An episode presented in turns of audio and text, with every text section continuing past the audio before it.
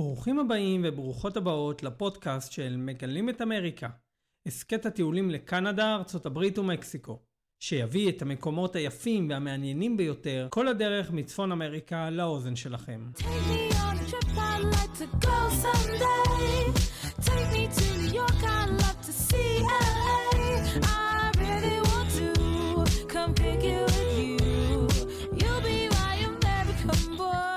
אז שלום לכם ולכן מאזינים ומאזינות יקרות, שחר פה איתכם ובפרק היום נחצה את האוקיינוס אל העיר הגדולה ביותר בארצות הברית, מרכז העולם, עיר האימפריה, העיר שלעולם לא ישנה.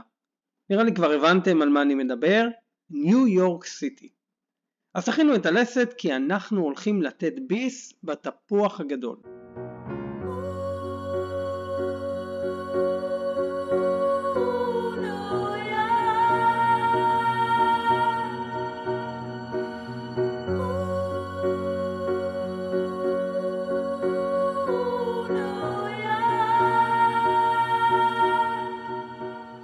אז מה זו העיר הזו שכולם מדברים עליה? שנדמה שכולם כבר ביקרו בה, ששומעים עליה כל הזמן?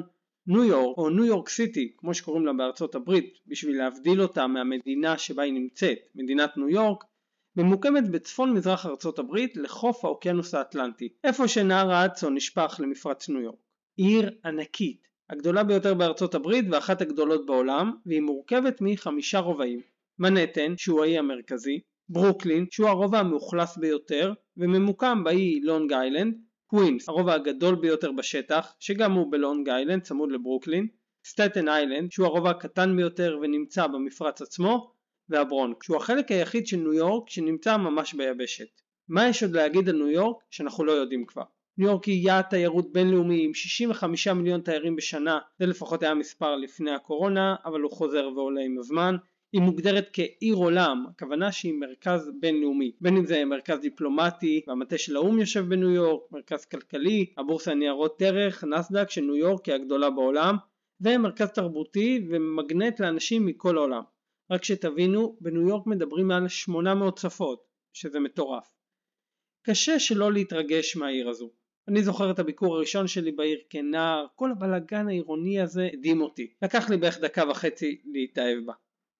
אז בין כל האטרקציות שיש לעיר הזו להציע, ותאמינו לי שהרשימה פשוט לא נגמרת, מה הם אלה שאין מצב שאתם מדלגים עליהם בביקור בניו יורק.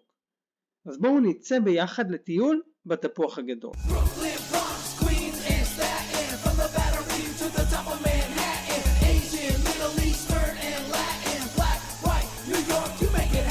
אני אוהב להתחיל כל ביקור שלי בניו יורק דווקא בברוקלין. מעבר לנהר האיסט ריבר, זה שמפריד בין הרובע הזה, שהוא הרובע הגדול ביותר בעיר מבחינת אוכלוסייה, למנהטן. קילומטר וחצי לאורך האיסט ריבר ומפרץ ניו יורק, בחזית של שכונת ברוקלין הייטס, נמתח ברוקלין ברידג' פארק. מהפארק יש נוף מטורף לקו הרקיע של דאונטאון מנהטן, והזמן הכי טוב לבקר שם הוא בשקיעה. כי אז אתם יכולים לראות את השמש שוקעת מעבר למגדלים, ואחר כך את העיר מוארת. אבל באמת לא משנה באיזה שעה של היום תגיעו לשם, הנוף עדיין נהדר. אפשר ללכת לאורך המים, לשבת במדשאות, לעצור בנקודות תצפית כמו The Granite Prospect, לטעום מהגלידה של Brooklyn Ice Cream Factory, ממש טעימה, או לשבת לקפה בבית הקפה שעל המים, The River Cafe, רק תדעו שהוא ממש יקר. צמוד לפארק יש שתי שכונות נהדרות שאתם יכולים לשלב בביקור שלכם בפארק. ברוקלין הייטס, שזו שכונה היסטורית עם בתי brownstone יפים, רחובות קטנים ומסעדות, וגם שכונת דמבו, שנמצאת ממש בין ההתחלה של גשר ברוקלין להתחלה של גשר מנהטן. משם גם בא השם שלה, Down Under Manhattan Brooklyn Overpass. כל האזור הזה של דמבו היה פעם אזור של מחסנים ותעשייה צמוד לנמל, והם עברו הסבה והיום יש בהם גלריות אומנות, חנויות ומסעדות. אני אוהב לשבת בשכונה במבנה של Empire Stores, פעם זה היה מבנה מחסנים גדולים של הנמל שנבנו באמצע המאה ה-19 וננטשו בשנות ה-60. לפני בערך 10 שנים כל המתחם הזה שופץ והיום יש במבנים האלה חנויות ואת שוק האוכל Time Out וגלריית אומנות. ואם נפלתם על יום שמשי, קחו לכם איזה משהו לאכול מהשוק, תעלו לגג של המבנה, יש שם מקומות ישיבה והנוף ממש טוב. עוד מקום שאני אוהב בשכונה נמצא ממש מול הבניין של אמפייר, וזו חנות השוקולד של Jacques Torres. שוקולדים שהם עושים שם ממש טעימים. לכו גם לקו של הנהר לראות את קרוסלה ג'יינס וחוף Pebble הקטן וגם את רחוב וושינגטון. שמה שמפורסם ברחוב הזה שממנו אפשר לראות את מגדל האמפייר סטייט במרחק כשאחד הניצבים של גשר מנהטן ממש ממסגר אותו. יש מלא צלמים שמגיעים לשם כי התמונה הזו מאוד מפורסמת אז מאוד קל לזהות את המקום. מהקצה של השכונה מתחילה העלייה לגשר ברוקלין שהוא עוד אתר חובה בעיר. גשר ברוקלין הוא כנראה הגשר המפורסם ביותר בניו יורק וגם היפה ביותר. הוא נבנה בסוף המאה ה-19 וכשהוא נחנך בשנת 1883 הוא היה גשר הפלדה התלוי הארוך בעולם. 1825 מטרים. וגם הגשר הראשון שחיבר את מנהטן לברוקלין, שזה מה שאפשר את האיחוד בין שתי הערים האלה בשנת 1898. עד אז הן היו נפרדות, מנהטן הייתה מה שנקרא היום ניו יורק וברוקלין עיר נפרדת. לצעוד על הגשר זו חוויה מדהימה. אני מציע לעשות את ההליכה מברוקלין למנהטן כדי שתראו את קו הרקיע של דאונטאון מנהטן מולכם. זו הליכה של בערך שתי קילומטרים, בסוף יש את המבנה הקלאסי של עיריית ניו יורק, ממש בלב הדאונטאון של מנהטן, ואז קל מאוד להגיע לכל מקום אחר בחלק הדרומי של האי. לכל האזור הזה בברוקלין אפשר להגיע בסאבווי, הרכבת התחתית של ניו יורק, או במעבורות שיוצאות ממנהטן.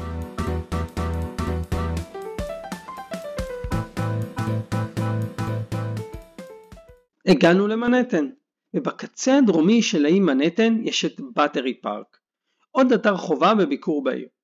באטרי פארק הוא איפה שכל הסיפור של ניו יורק התחיל. אני אישית מאוד אוהב לבקר באתרים היסטוריים, במיוחד באתרים שבהם התחיל איזה סיפור גדול, ובבאטרי פארק התחיל סיפור ענק, זה של ניו יורק. דמיינו שאתם סוחרים הולנדים שמפליגים באוקיינוס האטלנטי בשנת 1626.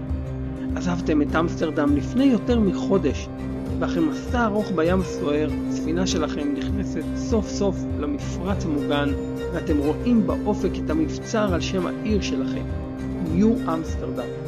המוצב ההולנדי בחלק הזה של העולם החדש. הנחת רווחה יוצאת לכם מהפה, ואתם יודעים שסוף סוף תוכלו לנוח על אדמה מוצקה, לשתות בירה עם החברים שלכם למסע ולנוח. לפני שתצאו אל תוך היערות בחיפוש אחר הילידים שימכרו לכם את פרוות הבונה היקרות, אלה שהעשירו ויעשירו אתכם והם מוצר מבוקש באירופה. ניו אמסטרדם הוקמה כמבצר הולנדי בקצה של מנהטן, שנועד להגן על הכניסה לנהר האצון. עד אז ההתיישבות ההולנדית הייתה יותר במעלה הנהר, ורק אז, בשנת 1625, החליטו ההולנדים שהגיע הזמן לבנות מבצר בשפך הנהר שיגן על מושבות הסחר שלהם. סביב למבצר התחילו להתיישב הולנדים, וניו אמסטרדם הלכה והתפתחה, הלכה וגדלה וגם התעשרה מאוד והייתה לעיר מבוססת. המבצר ההולנדי הזה היה ממש כאן בפארק, או יותר נכון בקצה של הפארק, איפה שהיום עומד מוזיאון האינדיאנים.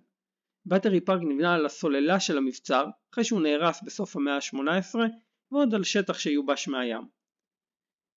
אבל כשאנחנו מבקרים שם אנחנו רואים שיש שם מבצר, אז מה זה המבצר הזה? זה מבצר אחר בכלל, מבצר קלינטון, שנבנה בתחילת המאה ה-19 לאותה מטרה, הגנה על שפך נהר האצו. באטרי פארק ממש מקסים, יש כאן אנדרטאות שונות, קרוסלה בהשראת עולם הים ונוף מעולה למפרץ ולפסל החירות. ואם אהבתם את הסיפור ההיסטורי, אז כדאי לכם ללכת לקצה של הפארק להסתכל על הדגם של ניו אמסטרדם. זה דגם ברונזה על סלע שמציג את תוכנית קסטלו, המפה הראשונה של העיר. יש בדגם את המבצר והמבנים שהיו אז, כמובן שלא נשאר מהם שום דבר, אבל מעניין לדעת שמבנה הרחובות בחלק הדרומי של מנהטן נשאר די זהה לתקופה ההולנדית, ותוכלו לזהות בדגם רחובות כמו ברודוויי ווול סטריט, שהיה אז הקצה הצפוני של ניו אמסטרדם. ממש ליד אנדרטת קסטלו יש את מסוף המעבורת וייטהול טרמינל, שממנו יוצאות המעבורות לסטטן איילנד. במבנה הזה יש שוק איכרים מקסים בקומה הראשונה, תדעו הוא פתוח מיוני עד נובמבר כל יום שבת, המעבורת לסטטן איילנד יוצאת ממנו והיא לא עולה כסף. ואם תעלו עליה תוכלו בהפלגה לראות גם את פסל החירות, אומנם ממרחק, את אי המושלים ואת קו הרקיע של downtown מנהטן, שזו חוויה ממש נהדרת.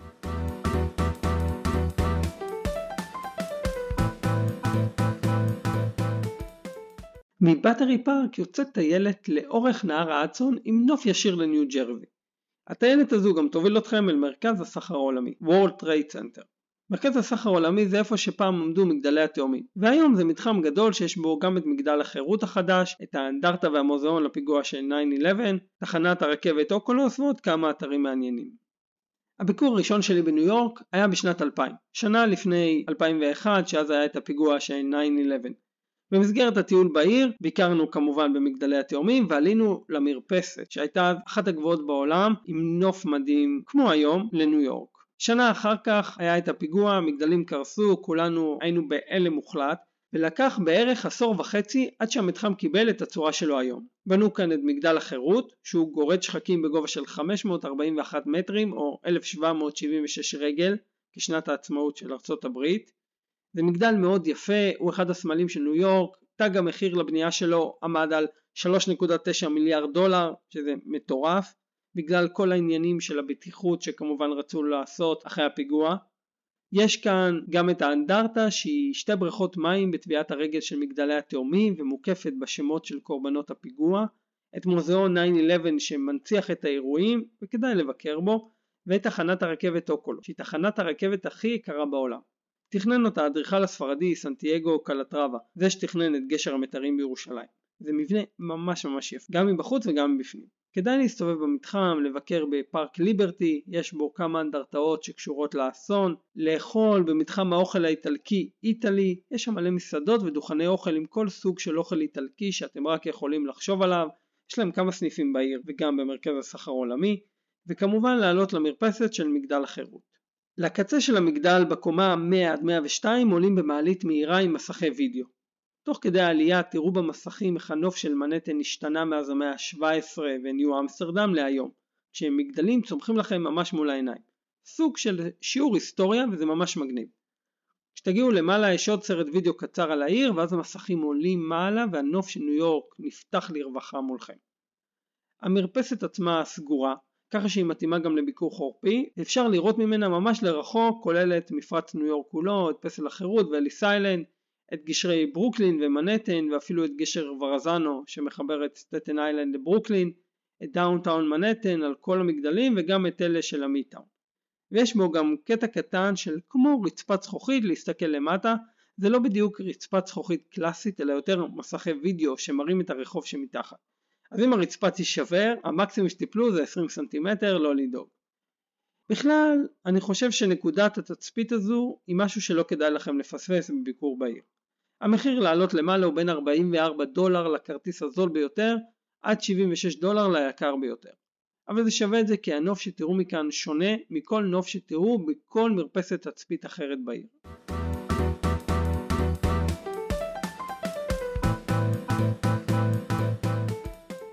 ממתחם מרכז הסחר העולמי אפשר ללכת ברגל או לעלות על ה subway ללב של שכונת גריניץ' ויליג' ופארק כיכר וושינגטון. באמצע הכיכר שמוקפת במבנים של אוניברסיטת ניו יורק יש שער ניצחון לבן שנבנה בשנת 1899 לכבוד נשיא ארצות הברית הראשון ג'ורג' וושינגטון. בכיכר עצמה יש נגנים, שחקני רחוב ובכלל את כל הטיפוסים של הוויליג'. אם אתם אוהבים אוכל הודי, אל תפספסו את עגלת האוכל ניו יורק דוסאס. מגישים שם מנות הודיות מעולות בטייק אווי אז אפשר להזמין ולשבת לאכול בפארק. מסביב לכיכר יש המון מבנים יפים מתחילת המאה ה-19 ואת סמטת וושינגטון, שזו סמטה צרה עם בתים מהמאה ה-18 והוא עדיין מרוצף אבן, שזה ממש חזרה בזמן. בכלל בשכונה יש המון מסעדות ובתי קפה ומקומות בילוי, ככה שממש נחמד להעביר כאן כמה שעות וגם לצאת לבילוי בשכונה בערב.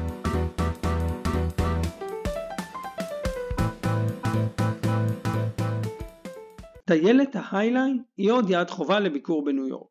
הטיילת הזו הייתה פעם קו רכבת עילי שיצא משימוש לפני הרבה שנים ובשנת 2009 שוקמה והפכה לטיילת באורך של 2.3 קילומטרים עם יצירות אומנות, פינות ירוקות ואווירה טובה.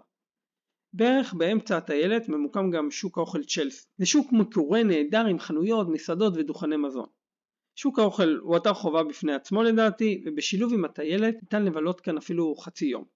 בתוך השוק תחפשו את כפר הג'ינג'ר, זה דגם של עיר עשוי מעוגיות ג'ינג'ר עם בתים קטנים, זה ממש מגניב. אם אתם רעבים אז ממש כדאי לאכול בשוק בלוס טאקוס או במזנון של אייל שני אם משום מה אתם מתגעגעים הביתה, אני יותר ממליץ על לוס טאקוס. לאורך ההליכה בטיילת אפשר לרדת ממנה בשביל לבקר גם בליטל איילנד, שזה פארק על אי מלאכותי בנהר ההדסון, במוזיאון וויטני אם אתם אוהבים אומנות מודרנית, ובשוק כמובן.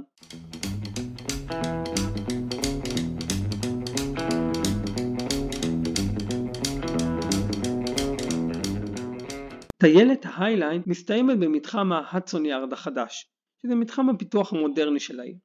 פעם כל האזור הזה היה מתחם תחזוקה של רכבות, אבל בעשור האחרון צמחו כאן המון מגדלים למגורים ומסחר. שבינינו אי אפשר להגיד שהדסון יארד הוא סיפור הצלחה מסחרר, יש עוד חלקים מהמגדלים האלה שהם פשוט ריקים. אבל יש כאן כמה דברים שכדאי לכם לראות, כמו הפסל של הווסל, והשם הזמני שלו אגב. הוא מתרומם לגובה של 45 מטרים.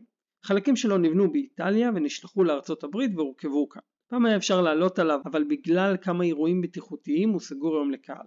בקצה של מגדל אצון יארד 30 יש עוד מרפסת תצפית מעניינת, אדג'. בקומה המאה בגובה של 335 מטרים בולטת מרפסת ענקית החוצה מהמגדל. יש בה רצפה שקופה ומעקות שקופים נוטים החוצה, ככה שאם תעמדו צמוד אליהם תרגישו כאילו אתם נשענים על העיר. ואם זה לא הספיק לכם ואתם ממש רוצים להישען על העיר, אז יש במצפה אטרקציה בשם סיטי קליימב, שמחברים אתכם לרתמה ואתם ממש מטיילים על דפנות המגדל תלויים מעל העיר. שוב, פחות מתאים למי שיש פחד גבהים. זו המרפסת הממש פתוחה היחידה בעיר, היא ממש מגניבה, חוץ מאשר מזג האוויר סוער. המחיר לעלות למעלה הוא בין 36 ל-81 דולר. מתחת למגדל יש גם מרכז אומנות בשם The Shade שהוא ממש יפה, מתחם אוכל ספרדי, מרקדו ליטל ספיין ומרכז קניות יוקרתי.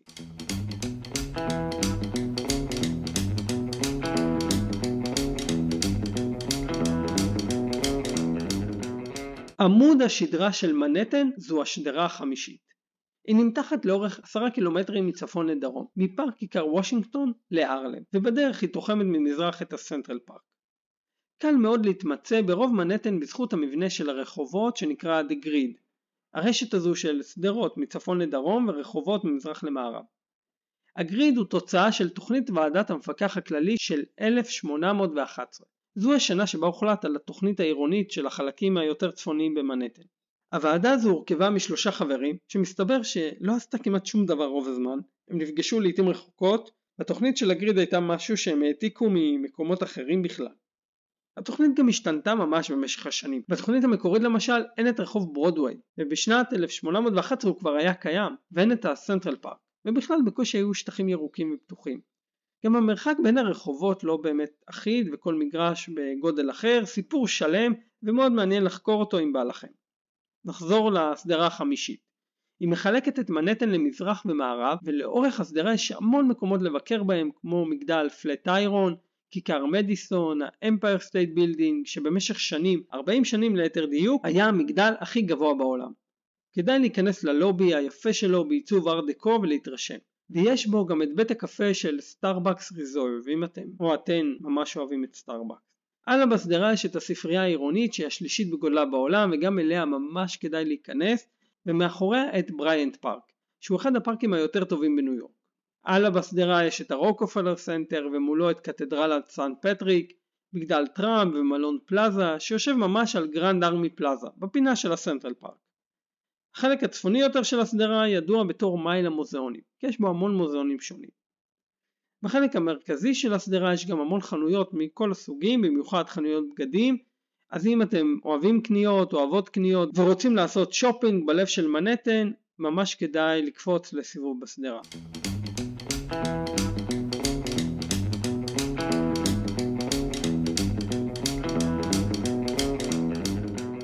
במרחק הליכה קצר מהספרייה העירונית תמצאו את תחנת הרכבת גרנד סנטרל. אם תחנת הרכבת אוקולוס ליד מרכז הסחר העולמי היא סמל לאדריכלות עכשווית, אז גרנד סנטרל היא סמל לאדריכלות קלאסית. זו תחנה היסטורית מאוד יפה, החזית שלה מאוד מפורסמת ומרשימה, באולם המרכזי אם תרימו את הראש תוכלו לראות ציורי תקרה יפהפיים, במרכז יש שעון ענק שאומרים שהוא שווה יותר מ-20 מיליון דולר, ובקומה התחתונה יש שוק אוכל קטן אם אתם רעבים. צמוד לגרנד סנטרל מתרומם מגדל ואן ונדרבילט, שהגובה שלו 427 מטרים עם 93 קומות, הרביעי בגובה שלו בעיר. בקצה שלו יש את מרפסת התצפית סמי, בגובה של 310 מטרים מעל העיר, מציעה נוף משוגע וגם עיצוב אולטרה מודרני ומיוחד עם מראות ענקיות ויצירות אומנות שונות. אני אהבתי את התצפית הזו וממש מומלץ לבקר בה. אם אתם רוצים לעלות על תצפית אחת, שזו תהיה הבחירה שלכם. המחירים נעים בין 42 ל-62 דולרים והוא ממש שווה את העלות.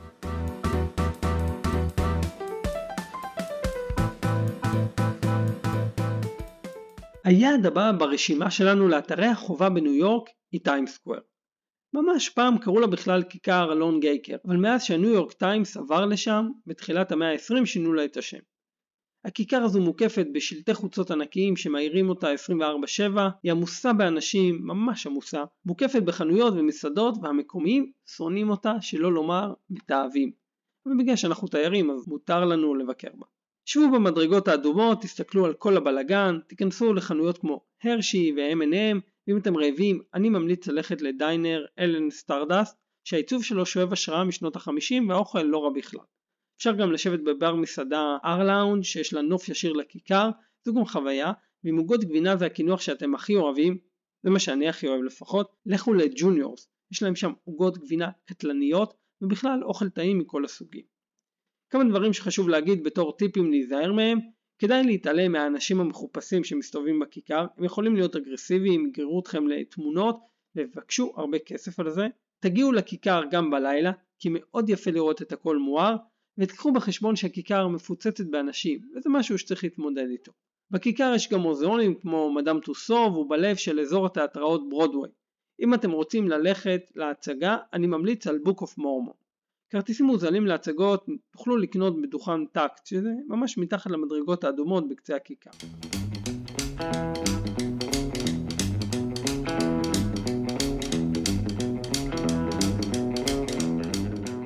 עוד כיכר מפורסמת היא כיכר קולומבוס. באמצע הכיכר יש עמוד ועליו פסל של כריסטופר קולומבוס, זה שגילה במרכאות את אמריקה. הוא הוצב כאן בשנת 1892 לכבוד יובל 400 השנים לביקור הראשון שלו ביבשת, והכסף לאנדרטה נתרם על ידי הקהילה האיטלקית של ניו יורק, שמחשיבה את קולומבוס לגיבור לאומי איטלקי, שזה די מוזר בהתחשב בעובדה שאיטליה לא הייתה ממש מדינה כשהוא יצא למסע מעבר לאוקיינוס, והוא עשה זאת תחת הדגל הספרדי, אבל לא משנה, שיבושם להם. ליד הכיכר יש את השוק התת-קרקעי Turnstyle. זה שוק לא גדול במעברים של הרכבת התחתית ויש בו חנויות ומקומות לאכול. הוא פתוח כל השבוע ואני מציע לכם לטעום מהדונלד שמוכרים שם. מעל לפני הקרקע צמוד לכיכר יש את הכניסה לסנטרל פארק, כניסה יפה ביותר לדעתי. קוראים לה שער הסוחרים ויש בה גם את אנדרטת מיין, שהיא מאוד יפה ומנציחה את פיצוץ אוניית המערכה מיין בנמל הוואנה בקובה בשנת 1898, זו שהתחילה את מלחמת ארצות הברית ספרד.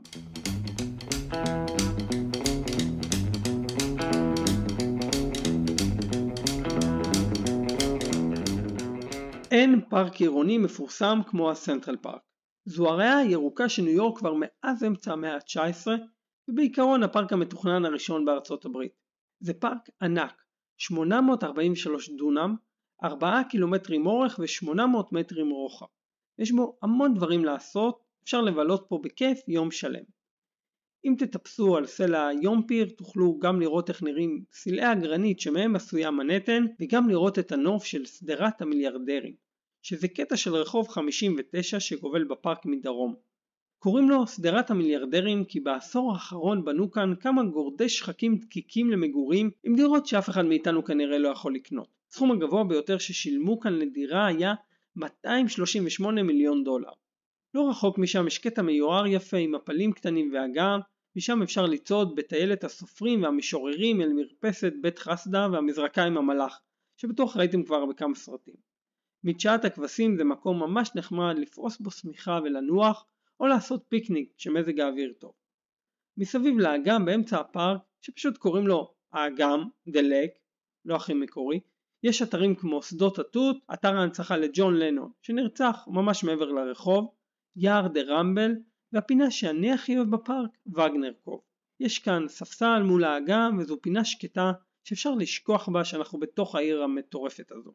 מהצד השני של היער יש את בריכת עצבים, שצמודה אליה טירת בלדווייר, וגם האמפי של דלקטור, שבקיץ יש שם הופעות בחינם כולל הצגות של שייקספיר. תחצו את האגם ותגיעו אל השדרה החמישית ומייל המוזיאונים, שבו המוזיאון הגדול ביותר בעיר, המטרופוליטה.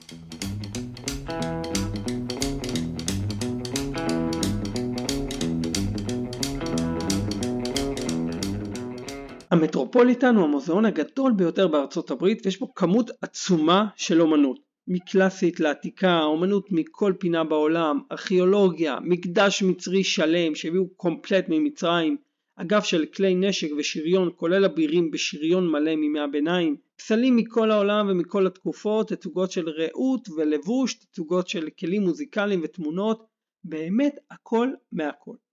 כנראה זה מה שהופך את המוזיאון הזה שהוקם כבר בשנת 1877 לאחד הטובים בעולם. גם אם אתם לא בקטע של מוזיאונים, כדאי לבקר כאן. אין מצב שלא תמצאו במוזיאון משהו שיעניין אתכם. הכניסה למוזיאון עולה 30 דולר למבוגרים, 22 לגמלאים ו-17 דולר לסטודנטים. אז אם אתם גמלאים וסטודנטים, תביאו איתכם מהארץ תעודת הגמלאי והסטודנט. בכללי זה יכול לחסוך לכם כסף בכניסות לכל מיני אתרים. מחוץ למוזיאון, ממש ליד המדרגות המפורסמות שלו, יש את דוכן ההאט-דוג של The Hot King. ניו יורק היא צרכנית ההאט-דוג הגדולה ביותר בארצות הברית, ודוכני האט-דוג יש כמעט בכל פינה. העירייה עושה מהדוכנים האלה כסף לא רע, והאגרה שהיא לוקחת על דוכן במיקום טוב יכול להגיע לסכום של 200 אלף דולר בשנה. המיקום של הדוכן הזה מעולה, והוא בטח משלם ערימות של כסף לעירייה, אבל אל תדאגו לו. הוא נחשב כאחד הדוכנים הטובים בעיר ואני מניח שהוא מרוויח לא רע. כדאי לנסות את ההדוק שלו.